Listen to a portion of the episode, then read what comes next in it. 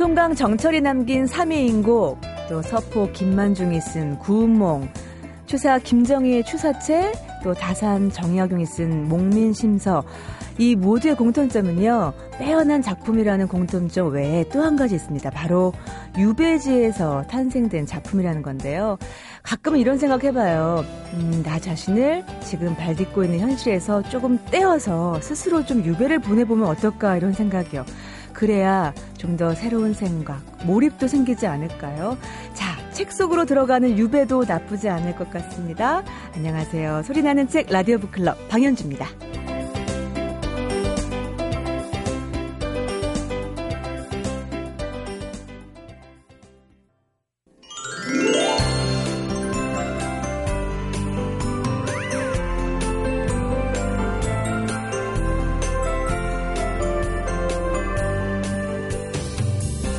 유배지에서 꼽힌 문학들 있죠. 그래서 거꾸로 어, 이런 생각도 해봐요. 유배를 안 갔다면 이런 작품들이 탄생할 수 있었을까 이런 생각도 해보게 됩니다.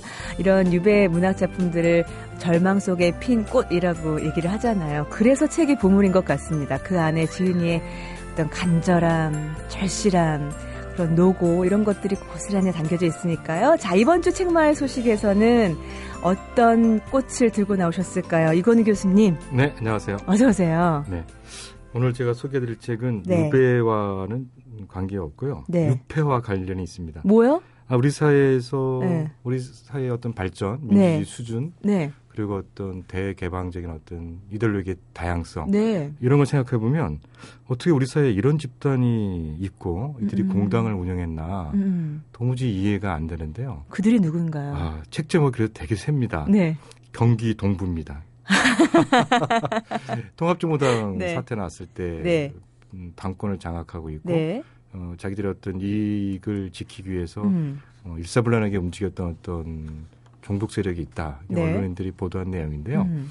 그 집단의 이제 이름을 이제 경기동부라고 네. 했죠. 물론 이제 언론들은 짧은 시간 내에 많은 보도를 했다 보니 해, 해야 하다 보니까 오보도도 나오고 추측도 많고 그랬는데요. 도대체 이러한 집단이 우리한테 왜 있는가 음. 참 궁금했고 네. 여러 가지로 고민도 많고 그러셨을 텐데 어, 임미리 박사가 네.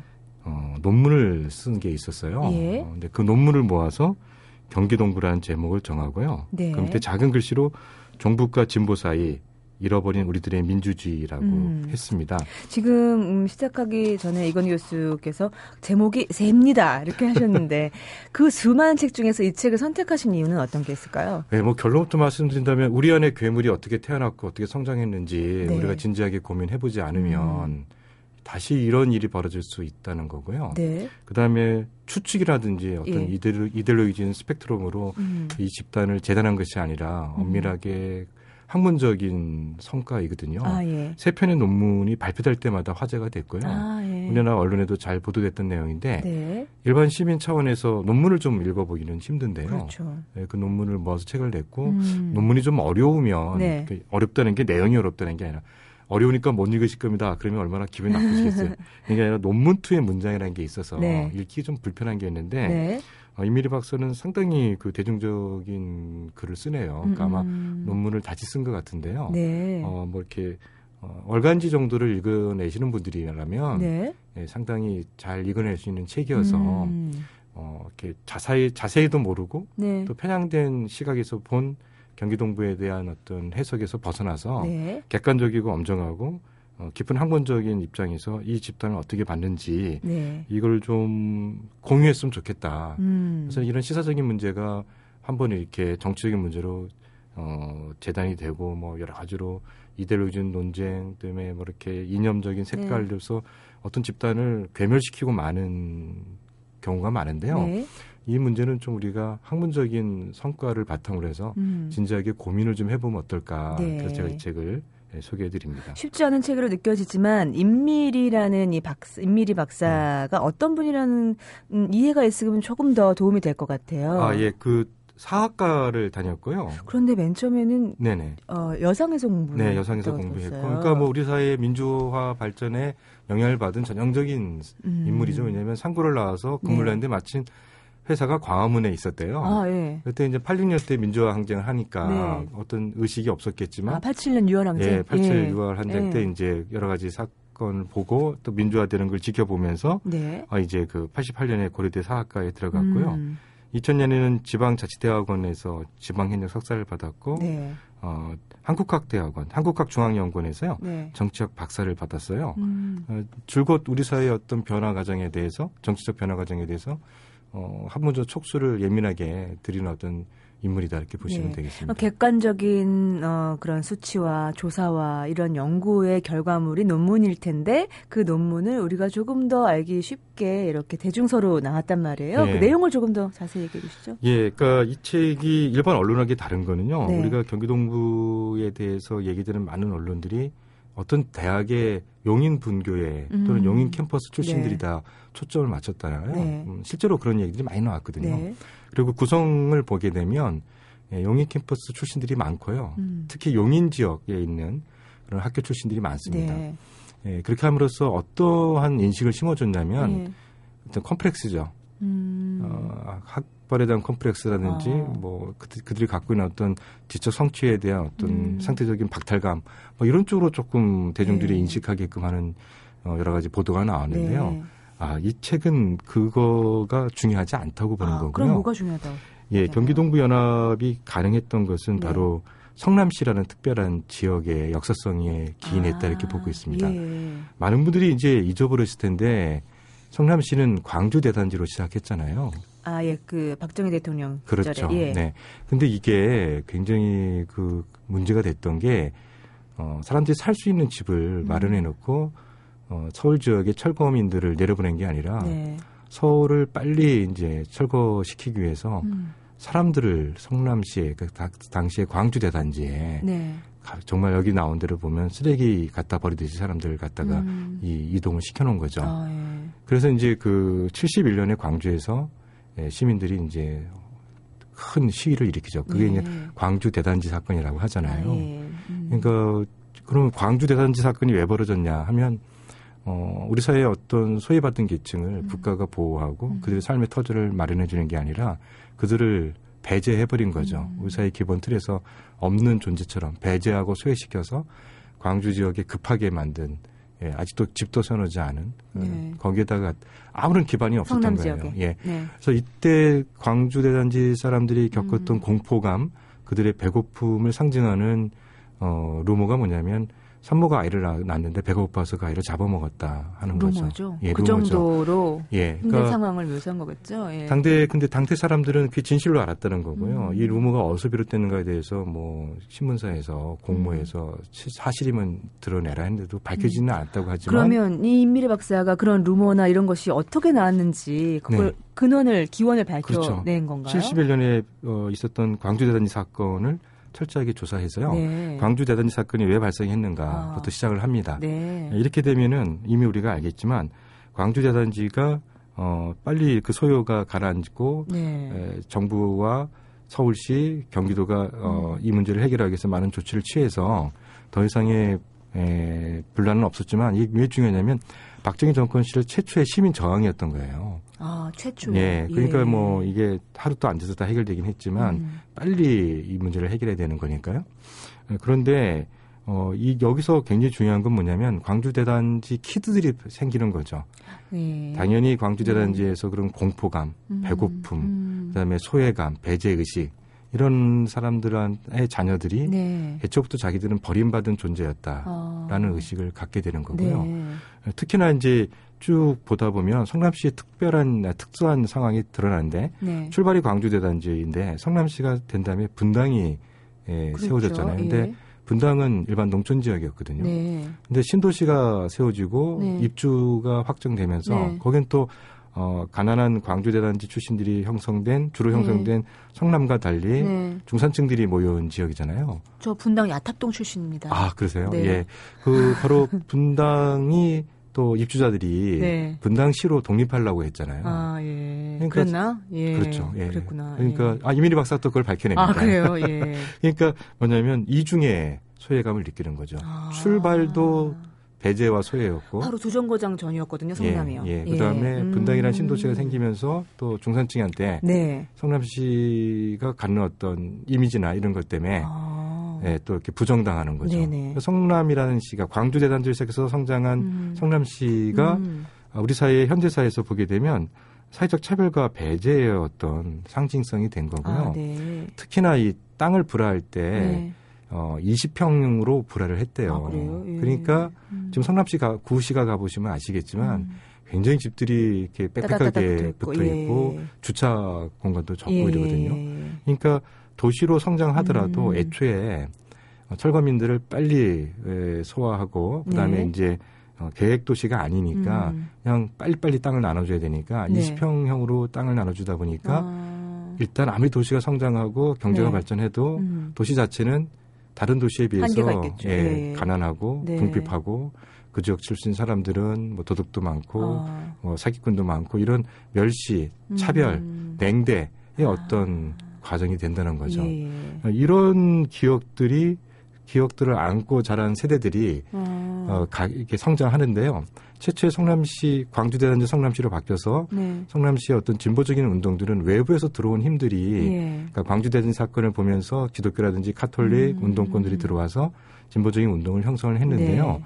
그 상황에서 자라난 네. 광주대단지 kid 대학을 가는 거죠. 아, 예. 이게 굉장히 중요해요. 네. 광주 대단지가 갖고 있는 차별과 멸시 네네. 네. 그리고 배제의 기억이 있는 kid들이 자라는 아. 자라서 대학에 갔을 때가 80년대 초반이거든요. 아, 네.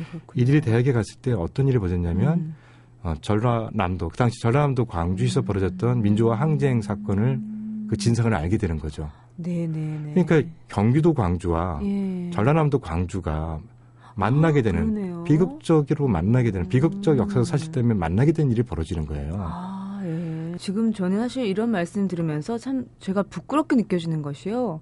사실 이게 어떤 개인의 이야기가 아니라 제가 속해 있는 우리 사회의 이야기인데 음. 손금을 하나하나 따져가면 설명되는 느낌이 들거든요. 네네. 네. 제 손바닥이 있는데도 저잘 이해 못했었어요. 그래서 물론 다른 시각들이 있겠고 다양한 견해들이 있겠고 그렇겠지만 우리 사회의 다양한 어떤 어, 가치들의 개념이나 이런 것들에 대해서 우리가 그렇게 고민을 해봤던가 그렇죠. 생각은 해보네요. 네네. 네. 그래서 이제 이 이미리 박사가 보는 게 뭐냐면 경기동부연합이라는 게 형성된 데는 두 개의 기업과 두 개의 죽음이 있다는 건데요. 네. 하나는 바로 어 당시 70년대 차별과 배제의 상징이었던 광주 대단지와 그 폭동 사건에 네. 대한 기억이 있고 네. 또 하나가 바로 어 광주 민주화 항쟁이 음. 있는 거고요. 네. 죽음은 뭐냐면 예. 그러니까 산모가 아이를 낳아서 배고파서 음. 삶아 먹었다는 음. 루모가 가능할 정도까지 굶주림에 찔려서 죽었다고 하는 그, 그 하나의 기억. 네네. 그 다음에 80년대 이후 90년대까지 음. 어, 학생들이 타락한 정의롭지 못한 권력에 대항하다가 예, 권력에서 죽거나 아, 예. 또 스스로 목숨을 끊는 음. 경우가 많잖아요. 네네. 그래서 보게 되면 성남시 지역 출신들의 대학생들이나 노동자들이 분신하거나 죽는 음. 경우가 많아요. 네네. 그러면서 그들의 죽음을 기억하는 어. 그런 가운데 네. 말하자면 이제 어, 강하게 결집이 음. 됐다 네. 이렇게 얘기가 되고 있는 거죠. 음, 음, 음. 네. 지금 이 책에서 이야기하고 있는 것들이 이 시대를 살고 있는 어, 이 시대에 지금 발을 딛고 있는 젊은이들에게 어떤 이야기를 해주고 싶은 걸까요? 결국은 젊은이들한테 얘기를 하는 것보다 우리 네. 사회의 오피니언 리들한테 음. 많은 시사점을 주는 것 같아요. 네.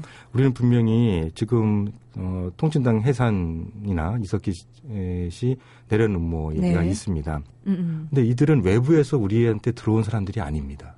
아, 우리 네. 안에서 자라난 사람들이에요. 아, 네네. 그렇다면 음. 이들이 이들이 음. 가, 가능했던 것은 우리가 그런 토양을 제공한 면이 분명히 있다는 거예요. 네네. 음. 아니 햇볕이 잘 들고 공기가 잘 소통되고 바람이 잘 들어오는 그런 공간에 곰팡이가 피겠습니까? 아. 햇볕도 안 들고 음. 예, 늘 예, 습기가 찬 공간에 음. 곰팡이가 쓰는 거죠. 그 예를 들면 내 몸에 어떤 종기가 생겼다면 종기는 반드시 제거해야 하지만 종기가 생긴 원인이 그럼요. 먼저 밝혀져야 네, 되는 네. 거라는 네. 얘기인가요? 그 원인을 우리가 제거하지 음, 않으면 음, 또 생길 음. 건데요. 아, 예. 그런 측면에서 음. 우리 사회의 어떤 집단을 지금도 배제하거나 차별하거나 음. 소외하고 소외하고 있지는 않은지 아, 네. 어느 집단이나 음. 어느 지역의 사람들이 뭔가 자기 삶 속에서 큰 한을 품고 있고 네. 그 한을 지켜보고 그걸 기억하는 세대들이 자라난다면 음. 또 다른 이름으로 우리한테 나타날 가능성이 높아요. 그렇죠. 오늘 얘기 나온 그 와중에 종북, 진보 뭐 이런 이야기들이 있었는데 사실 이렇게 언급하는 것이 과거와는 달리 한 번 더 생각하게끔 하는 그런 단어들이 되어버렸는데 그 사이에서 우리가 잃어버린 건 뭐가 있을까요? 어, 결국 진보적 가치를 잃어버렸게 됐죠. 진보적 가치라는 건 다시 얘기하자면 지금보다 더 나은 세상을 만들 수 있는 가능성 그리고 음. 일하는 사람들이 더 인간적 가치를 받으면서 살 수 있는 대접받으면서 살 수 있는 세상을 만들고자 하는 의지가 시민들 차원에서 수용이 안 되죠. 음. 왜냐하면 그들 스스로가 민주적이지 않았잖아요. 네. 비례대표를 뽑는데 부정선거를 했고 아. 이 문제를 해결하는 과정에서 온 국민이 지켜보는 인터넷 중계가 되고 있는데 폭력을 휘두르고 네. 그럼 일반 시민들은 많은 진보 집단 가운데 음. 경기동 경비동부라는 특별한 집단이 있다 생각하지 않죠. 그렇죠. 진보는 다 그럴 거라고 보겠죠. 아, 그렇다면 이 책은 아까 말씀하셨지만 우리의 오피니언 리더뿐만 아니라 많은 독자들한테 어떤 이야기를 꼭 해주고 싶은 하이라이트 부분이 어떤 부분이라고 생각하세요? 어, 객관적 사실을 정확하게 직시해서 아, 예. 우리가 어떤 우리 역사의 아픈 기억 부분을 어떻게 치유해 나갈 수 있겠는가. 음.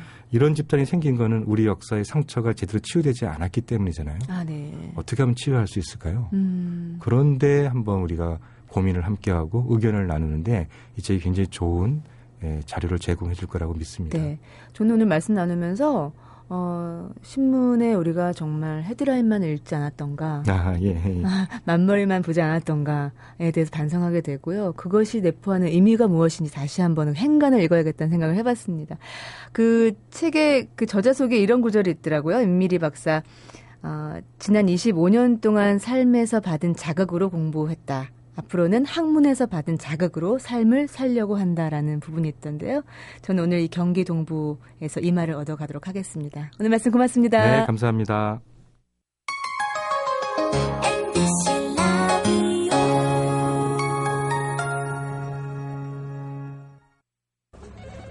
말은 느리지만 이해가 빨라요. 김 과장님의 기획 능력이요? 정말 다들 부러워할 만하죠. 다리는 불편하지만 손이 빠르죠. 우리 이대리의 문서 처리 능력은 아무도 못 따라올걸요? 그들이 선입견을 버리고 얻은 건 좋은 동료, 좋은 인재입니다. 4월은 장애인 고용 촉진 강조 기간. 장애가 아닌 능력에 주목해 보는 건 어떨까요? 장애인 고용. 생각이 바뀌면 인재가 보입니다. 이 캠페인은 고용노동부와 한국장애인 고용공단이 함께합니다.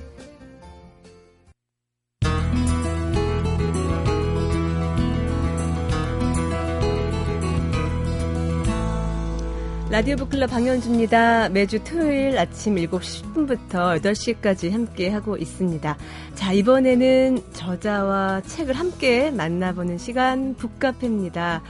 이번 주 북카페에서 만나기로 약속한 작가는요, 아, 줄곧 청소년 소설만 써고 있는 이옥수 작가님이세요.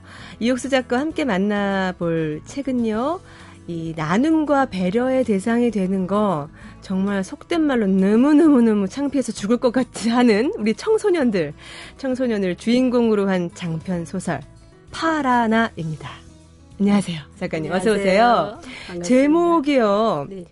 파라나 낯설어요. 근데 이게 순우리말이라고요? 네, 순우리말. 몰랐어요. 아, 그러셨나요? 네, 이게 무슨 뜻인가요? 네, 마음이 푸르러서 언제나 싱싱한 기운을 느끼게 하는 아이라는 뜻입니다. 아, 저도 파라나 같은 쪽에 있었던 것 같은데. 아, 그렇죠. 그래요? 그 제목에서 이미 이렇게 함축적으로 하시고 싶은 이야기가 네. 이렇게 느껴지는 그런 책인데 좀 자세히 한번 얘기를 해보죠. 일단 작가님이 궁금해요. 제가, 어, 모 소식통에 의하면 어, 이 작가님을 묘사하는 말 중에 이런 말이 있던데요. 어쩌다가 책 안 읽고 보낸 날은 뭔가 허전하고 하루를 공친 기분이 든다라고 할 정도로 완전히 책 속에 빠져 사시는 분이라고 들었습니다. 아, 네, 그래요. 전그 음. 아무리 하루에 많은 일을 해도 네. 책안 읽고 하루를 보내면 네. 저녁에 누우면 아, 오늘 하루 공쳤다. 그래서 아, 다시 네. 일어나서 책을 몇 줄이라도 읽어야지. 진짜요? 네. 그래서 다행히 그래도 저는 아침형 인간이라서 네. 그래서 요즘은 일이 많은 날은 아예 새벽에 일어나서 네. 책을 읽고 하루를 아. 시작합니다. 아, 그러세요? 네, 네. 어, 어떤 뭐 종교 의식처럼 책이라는 게 내 인생의 삶에 없어서는 안 되는 대상. 글쎄, 종교 의식보다는 습관이 아닐까요? 습관이 더 무서운 것 같아요. 네. 종교 의식보다. 예, 습관, 그냥, 예, 습관처럼 책을 읽어야 되는 거. 네, 네, 숨 쉬고 음. 우리가 살아가는 것처럼요. 네, 네, 네. 그렇게 정말 호흡하는 것처럼 책을 읽어 오시면서 그 에너지를 여태까지 청소년 소설을 써오는데 쓰셨어요. 네. 청소년 소설 어, 굳이 이유가 있을까요? 네, 제가 그 어, 청소년 소설 쓰기로 작정한 게 네. 어, 결혼하고 서초동 꽃말이라고 들어보셨나요? 네네네. 네, 네. 네 옛날에 그 음. 도시 빈민촌이었죠. 네네. 네. 비닐하우스에서 결혼하고 살았어요. 아, 예. 네, 음. 살았는데 거기 살 때 정말 그 가난한 환경 속에서 많이 방치된 아이들 네. 만났고 아. 또 뭐 그런 마을이 그렇듯이 가진 네. 자들의 행포도 봤고요. 음. 그러면서 아 정말 세상을 함께 동시대에 살아가면서도 음. 못 배웠다는 이유, 뭐 네. 가난하다는 거, 네. 네, 어리다는 이유 때문에 네. 굉장히 무시당하는 음. 아 이런 일들은 이건 아닌데라는 네. 생각 때문에 아, 나 고자질 하고 싶어라는 생각이 들었어요. 아, 예. 네, 그래서 음. 고자질 거리를 가지고 어떻게 할까 생각하다가 아, 글을 써보자. 그런데 아, 이 책을 어른들을 대상으로 이런 이야기를 하려면 뭐 아시다시피 어른들은 이미 인생의 가치관이 네, 예. 굳어져 있죠. 예, 네. 그렇고 아 어린이들은 아직까지 좀 어린 것 같고 아. 예. 그래서 청소년을 대상으로 이 아이들한테 네. 한번 일러 바쳐 볼까? 아. 뭔가 좀 개선의 여지가 있는 부류가 청소년이군요. 음, 그렇죠. 그리고 또 어, 네. 정말 제가요 이렇게 어떤 때는 가만히 생각해 봐요. 네. 그러면 정말 제 정신 연령이 청소년기에 딱 멈춰 있더라고요. 맞아요. 저는 만 15세에 멈춰져 있어요. 아, 그러세요? 네. 예, 그래서 아, 친구, 예, 친구한테 이야기하듯이. 네. 예, 제가 아. 그래서 청소년 소설 쓰고 네. 현장에 가면요. 음, 이 정말 청소년 친구들이 먼저 알아요. 아니, 선생님은 워낙에 그 학교 현장에서도 청소년들의 이야기를 그 성장통을 함께 마음으로 껴안는 학교 현장의 러브콜 1순위 강사라고도 들었어요. 아, 그런가요? 네, 네. 네. 그런 만큼 어떤 마음의 눈높이를 우리 청소년한테 이렇게 맞춰서 이 글도 쓰셨고, 그 2년 전에 출간된 작품이죠. 개 같은 날은 없다. 네. 네. 제목입니다. 예. 네. 아주 파격적인 제목으로 이 소재 자체도 어떤 형제 남매 간의 폭력, 뭐 이런 부분들. 그 외에도 도시 빈민촌, 뭐 탄광촌 이런 현장에서 그늘진 곳에서 우리 10대들의 삶 네. 이런 것들을 얘기해 오셨어요. 네. 이번 작품에 대해서 좀 구체적으로 설명해 주시죠. 네, 이번 작품에는 주인공이 굉장히 멋진 어, 남자예요. 네, 고등학교 이름이? 1학년이죠. 네. 백정호. 정호. 네. 네. 이 백정호라는 친구가 네.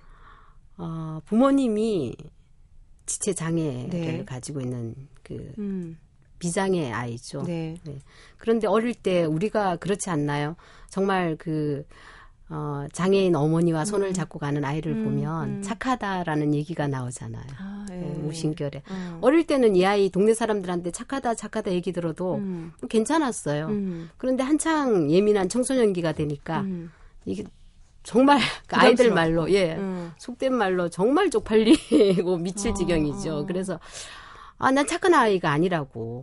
착한 네. 아이로 규정 짓지 말라고. 그렇죠. 어, 예. 네. 이 달고 있는 네임택이 너무 부담스러운 거죠. 어. 네. 그래서 이걸 떼버리려고 용기를 내죠. 난 네. 나라고. 어. 네. 나한테 심청을 원하지 말란 말이야. 아. 네. 이렇게 외치는 아이의 이야기입니다. 아, 왜 정호라는 아이가 주인공으로 어, 떠오르셨어요?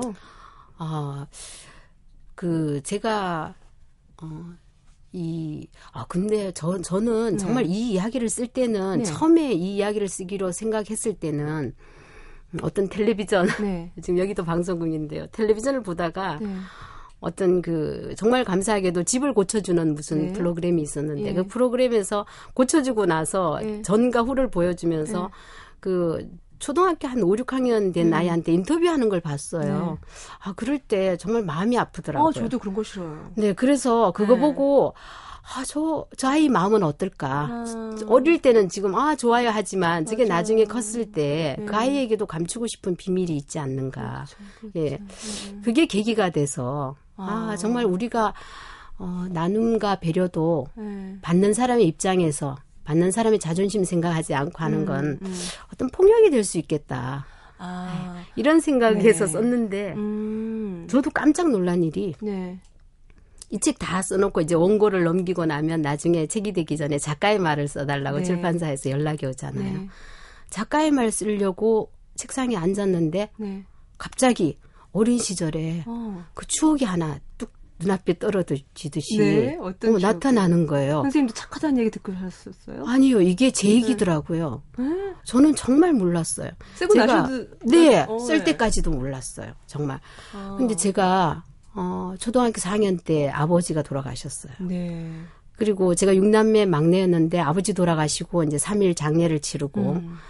학교에 갔죠. 네. 학교에 갔는데 제가 지금 생각해 볼 때는 그런 것 같아요. 음. 선생님과 아이들이 어, 정말 어렵고 음. 가난한 아이가 네. 아버지까지 잃었으니까 어. 뭔가 함께 복음을 네. 해서 네. 저한테 선물을 마련하려고 네네. 네. 공책을 준비했던 것 같아요. 어. 그래서 선생님이 저를 아이들 앞에 나오라 그러더니 음. 공책을 하나를 남겨주셨어요. 네. 그런데 그게 너무 창피한 거예요. 어. 그걸 받아오는 내내 창피했고 집에 와서도 몇 학년 때요? 초등학교 4학년 때. 4학년 때 그걸 다 느끼셨어요. 어, 어, 어. 근데 그게 어리니까 그게 왜 창피한지는 몰랐던 거죠. 네네. 그래서 엄마가 이 공책이 무슨 공책이냐. 네. 어, 상 받았어요. 어, 어. 거짓말했죠. 그리고는 어. 그 정말 가난한 아이가 그 굉장히 큰 선물인데도 제가 그 선물 받은 공책을 음. 마을 친구들한테 몰래 몰래 다 갖다 줘 버렸어요. 그 정도로 지우고 싶을 정도로. 네. 예. 그래서 아 이게 지금 음. 백정호를 통해서 내게 하고 있었구나. 음. 음, 음. 그래서 음. 아 근데 선생님 그 말씀하셨잖아요. 사람 그 어떤 배려 네. 어, 이런 것도 상대가 받을 준비가 됐을 때 줘야 된다라는 얘기를 그렇죠. 하셨는데 네. 그걸 어떻게 알죠? 그게 어, 그 제가 이 이야기 쓰려고 현장에 계신 선생님들한테 직접 네. 찾아가서 여쭤봤는데 네. 여쭤보니까 선생님들도 깜짝 놀라시더라고요. 네. 그냥 뭐 이렇게 형편이 좀 어렵거나 음. 뭐 할머니랑 사는 사람 손 들어봐 뭐 이렇게 음. 별 말썽 안 부리고 이런 네. 친구들한테 네. 그 친구의 아무런 의사도 물어보지 않고 어. 뭐 모범 어린이상 선행상 아, 이런 걸 줬다는 거예요. 네네. 그러면 그 친구들도 그럴 수가 있다는 거죠. 어. 우리는 어, 나눔과 배려를 무조건 주는 거에 네. 예, 그 초점을 맞추잖아요. 그러니까 그 사람이 그걸 어떻게 받아들일까에 대한 그렇죠. 진지한 고민은 사실 없었던 거예요. 네, 그렇죠. 어, 네. 어. 그래서 아 정말 그 한창 어린일 때는 또 그렇다고 그래요. 저도 음. 4학년 때 기억이 네. 그날 정말 하루 종일 먹먹하고 아팠거든요. 어, 있는데 한창 예민한 청소년기에는 다 하다는 거죠. 아, 지금 말씀 듣고 보니까 책에서 정호가 아, 난 착한데 심청이는 아니라고 이렇게 소리 질렀던 부분. 네. 사실 그렇게 외치게 만드는 사람들은 결국은 대부분 뭐 거기 나왔던 선생님이나 동사무소 직원들 같은 우리 어른들 같아요. 그렇겠죠. 음. 예. 근데 어른들은 왜 그거만큼 다 이렇게 속을 못 헤아리는 걸까요? 저는 그렇게 생각해요. 또 사실 그분들도 따지고 보면 잘못은 아니에요. 음, 선한 의도를 했, 네, 그렇죠. 무디어진 거죠. 뭐 음. 자신의 어떤 가치관 네. 속에서 그리고 한 인간이 음. 살아오면서 그 환경을 배제할 수 없잖아요. 네네. 네. 제가 어떤 학교에 갔을 때, 네. 어, 큰 그 연합 강연에 갔는데 네. 교육장님이 나오셨어요. 네. 교육장님이 나와서 인사말을 하시는데 음. 이런 말씀을 하시더라고요. 네. 내가 너희들 만날 때는 음. 정말 배가 고파서 음. 음, 힘들었는데 너희들 지금 얼마나 행복하니? 아, 네. 이 말씀 하시는데 아, 제가 그럴 수도 있겠구나. 저분의 음. 입장으로 봤을 네. 때는. 네. 그런데 우리 아이들 요즘 배부르다고 행복한 건 아니잖아요. 그렇죠. 네. 그러니까 그 자라온 음. 어른들은 어른들 시대에 예.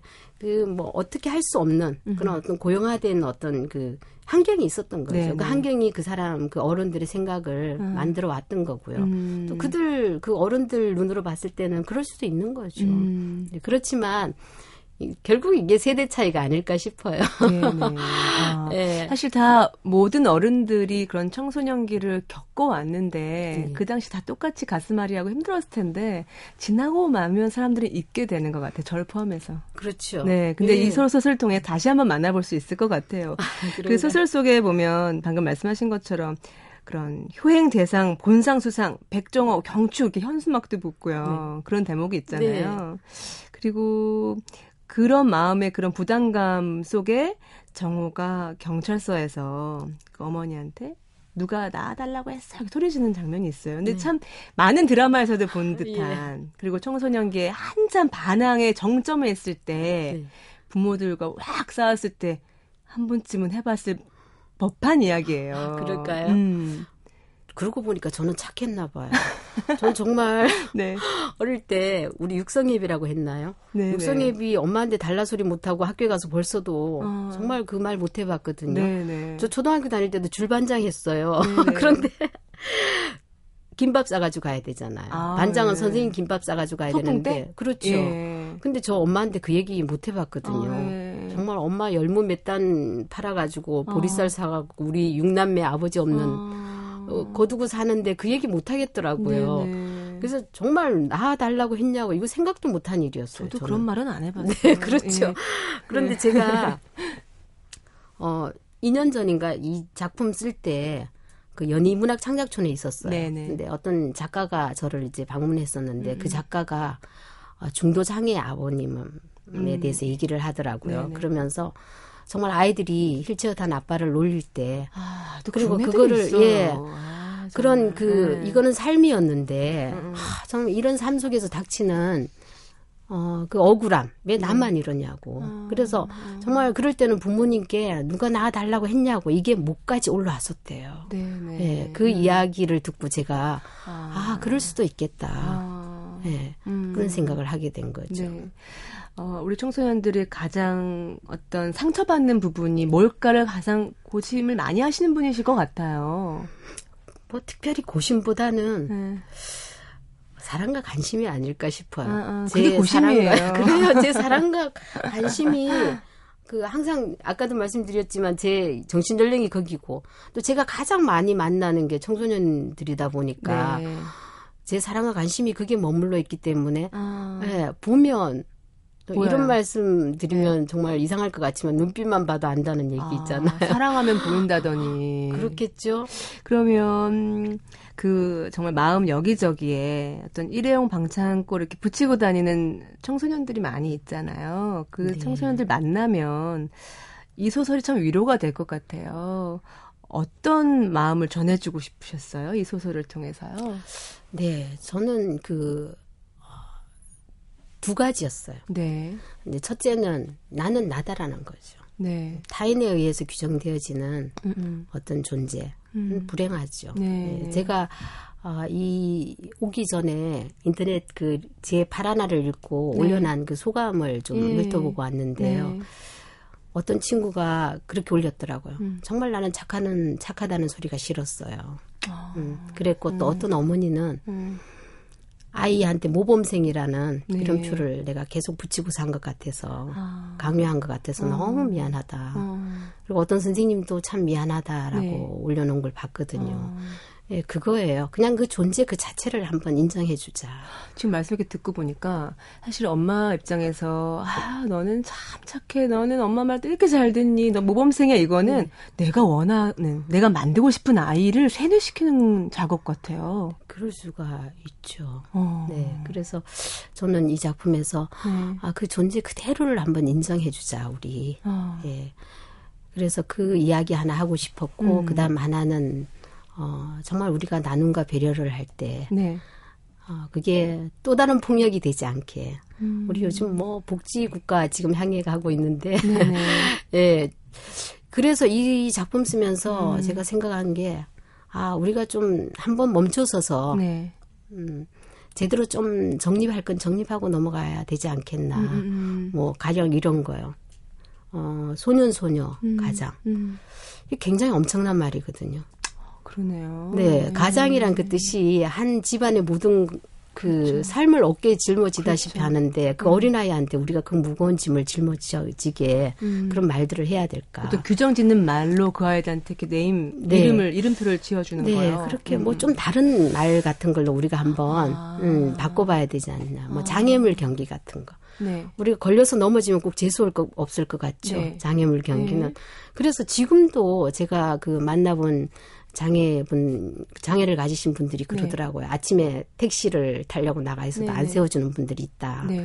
아침에 문 여는 식당에 가서 음. 제일 먼저 가면 음. 정말 미안하다 그러면서 좀 있다고 오라는. 어머. 실제로 제 귀에 귀로 들은 이야기거든요. 네, 아직도 우리 예, 그래서 우리가 네. 이 언어를 바꾸면 네. 규정짓는 어떤 말을 바꾸면 훨씬 더 부드럽게 다가갈 수 있지 않느냐. 아. 이런 거 제가 구체적으로 뭐 다 지금 알 수 있는 부분은 없지만 음. 이런 일들을 그 연구하시는 분들은 네. 예, 좀 규정짓는 말에서 좀 더 우리가 가까이 접근할 수 있는 그런 말들도 찾아보고 네, 네, 그리고 또 어, 제가 보육원 친구들 지난해까지 일주일에 한 번씩 만났거든요.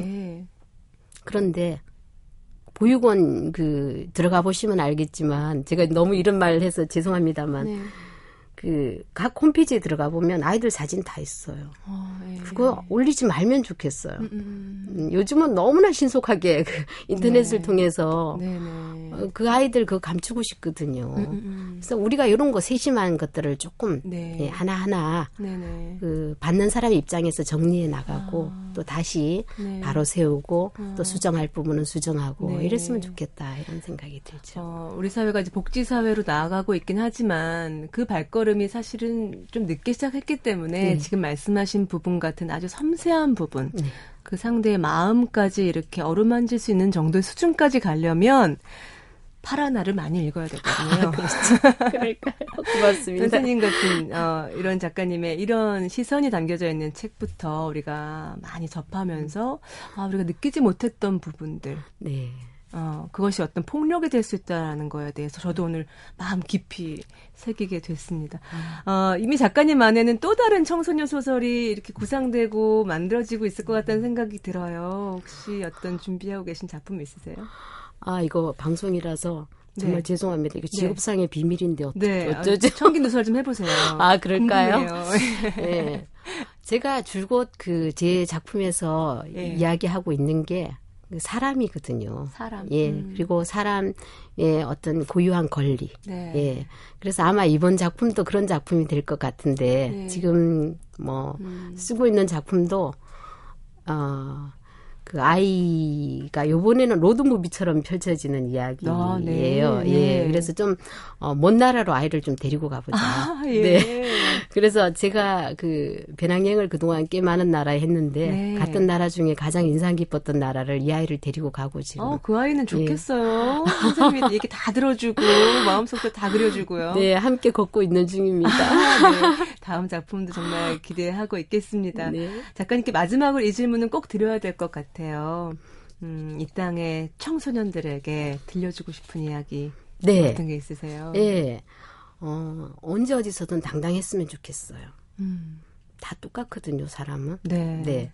그래서 그리고 자신을 아주 좀 귀하게 여겼으면 좋겠어요. 아, 예. 자존감을 가지고 살면 음. 음. 조, 좋을 것 같아요. 음. 그래야 진정한 파라나로 살아가지 않을까. 네. 네, 그런 생각입니다. 당당하자, 음. 자신을 귀하게 여기자. 네. 우리 모두 파라나로 힘차게 살아가자. 파라나 네. 그 시기가 지나서도 다시 컴백할 수 있나요? 그렇죠. 우리가 마음은 자유자재로 이동될 수 있으니까요. 알았습니다. 파라나처럼 푸른 하루 보내고 싶습니다. 선생님 이렇게 북카페 찾아주셔서 고맙습니다. 고맙습니다. 감사합니다.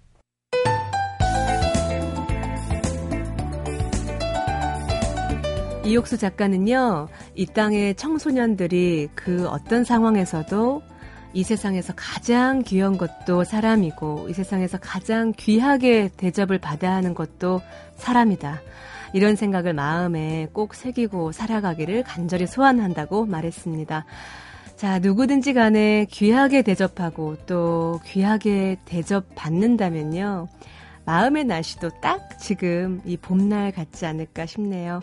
지금까지 소리나는 책 라디오 북클럽이었고요. 저는 방현주였습니다.